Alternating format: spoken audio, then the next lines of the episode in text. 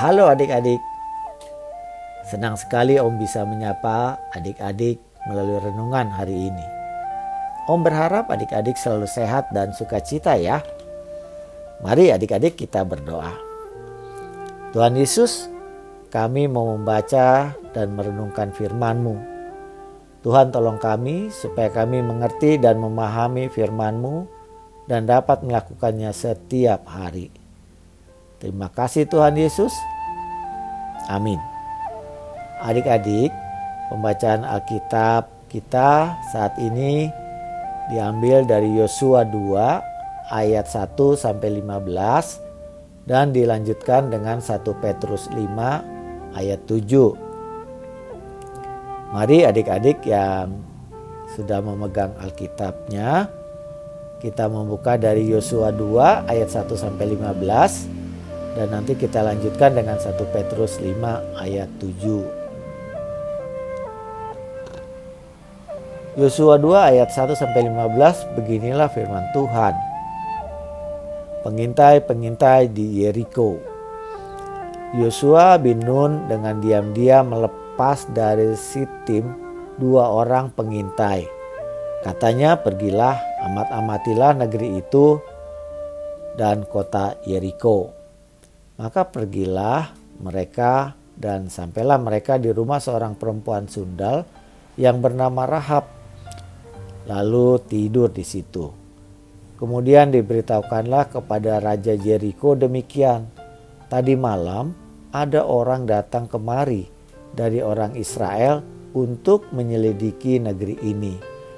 Maka Raja Yeriko menyuruh orang kepada Rahab mengatakan, bawalah keluar orang-orang yang datang kepadamu itu, yang telah masuk ke dalam rumahmu, sebab mereka datang untuk menyelidiki seluruh negeri ini.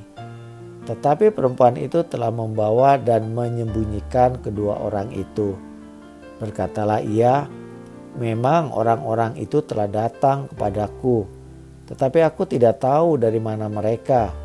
Dan ketika pintu gerbang hendak ditutup menjelang malam, maka keluarlah orang-orang itu. Aku tidak tahu kemana orang-orang itu pergi. Segeralah kejar mereka. Tentu kamu dapat menyusul mereka. Tetapi perempuan itu telah menyuruh keduanya naik ke sotoh rumah dan menyembunyikan mereka di bawah timbunan barang rami yang ditebarkan di atas sotoh itu.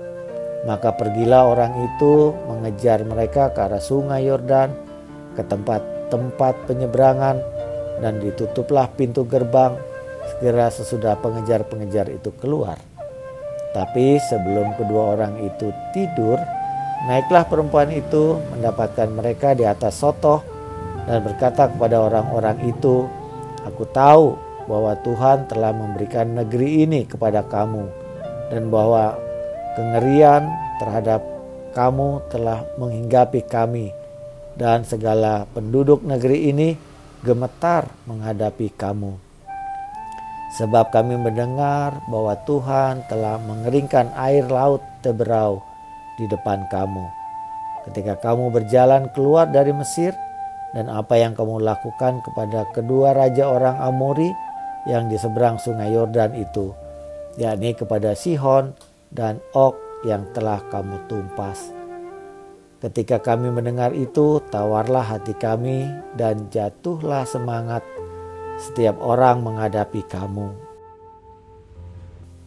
Sebab Tuhan Allahmu ialah Allah di langit di atas dan di bumi di bawah.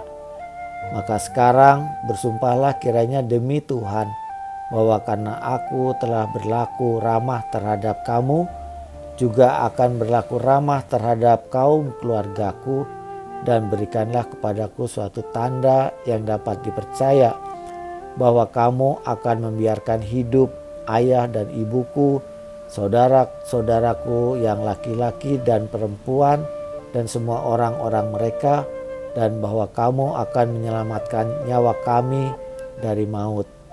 Lalu jawab kedua orang itu kepadanya, nyawa kamilah jaminan bagi kamu, asal jangan kau kabarkan perkara kami ini. Apabila Tuhan nanti memberikan negeri ini kepada kami, maka kami akan menunjukkan terima kasih dan setia kami kepadamu. Kemudian perempuan itu menurunkan mereka dengan tali melalui jendela, sebab rumahnya itu letaknya pada tembok kota, jadi pada tembok itulah ia diam. Kita lanjutkan dengan 1 Petrus 5 ayat 7, adik-adik. Demikian, serahkanlah segala kekhawatiranmu kepadanya, sebab ia akan memelihara kamu. Demikianlah firman Tuhan. Judul renungan kita yaitu Rahab. 1 Petrus 5 ayat 7 adalah ayat fokus kita.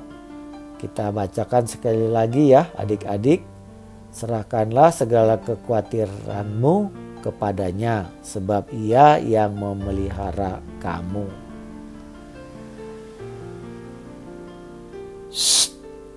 Kalian diam saja di sini, kata Rahab kepada kedua orang mata-mata Israel. Rahab kemudian menutupi tubuh dua orang mata-mata Israel itu dengan jerami. Tindakan Rahab ini menyelamatkan mata-mata Israel dari para pengejarnya dan sesuai dengan rencana Tuhan. Rahab adalah salah seorang pahlawan iman yang tercatat dalam Ibrani.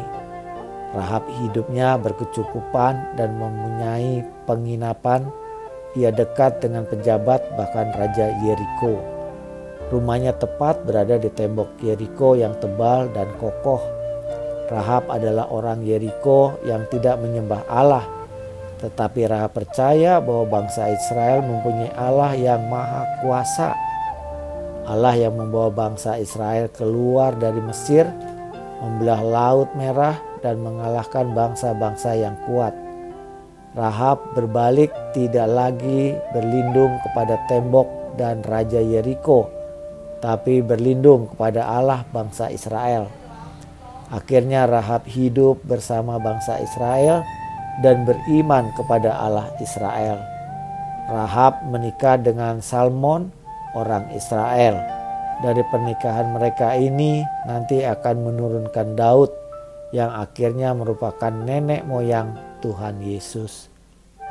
Allah yang dipercaya oleh Rahab setelah mengenal Allah Israel adalah Allah yang selalu menolong dan menyertai bangsa Israel, dan juga Allah yang selalu menyertai kita semuanya.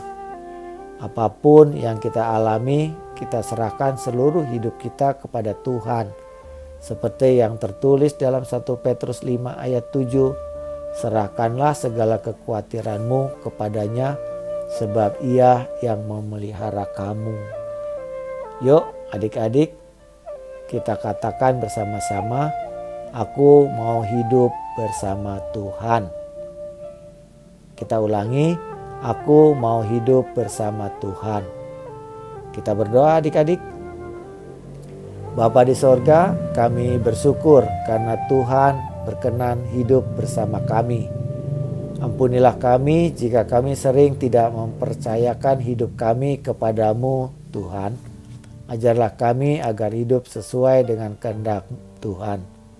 Terima kasih ya Tuhan, dalam nama Tuhan Yesus, amin.